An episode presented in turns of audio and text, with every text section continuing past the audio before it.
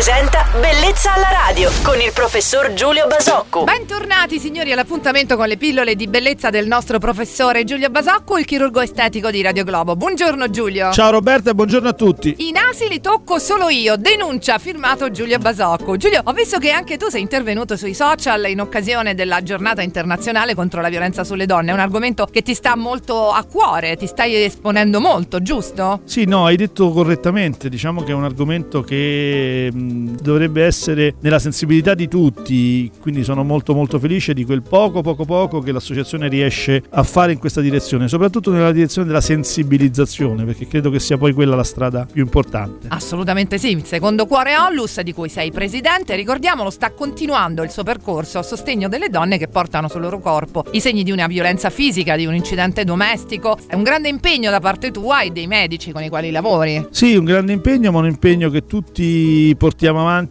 con un grandissimo entusiasmo, quindi un entusiasmo condiviso da tutte le persone che lavorano intorno a questo progetto. E ripeto, un impegno che non si ferma alla parte chirurgica, non si ferma alla parte anche sociale, la parte economica dell'assistenza, ma è teso molto a lavorare e stiamo in, in, riflettendo su un progetto che riguarda le scuole, teso molto a lavorare sulla sensibilizzazione, a cercare di trasmettere ai nostri giovani, ai nostri bambini, ai nostri ragazzi un, un principio di rispetto delle, della donna che è probabilmente e sicuramente alla base di queste violenze, di, questo, di questi soprusi. L'idea mi incuriosisce e mi piace anche per qualsiasi consiglio vogliate chiedere al nostro chirurgo estetico Giulio Basocco, potete scrivere un'email a bellezzalaradio.it. Giulio, a domani, buona giornata. Ciao Roberta e buona giornata a tutti. Bellezza alla radio.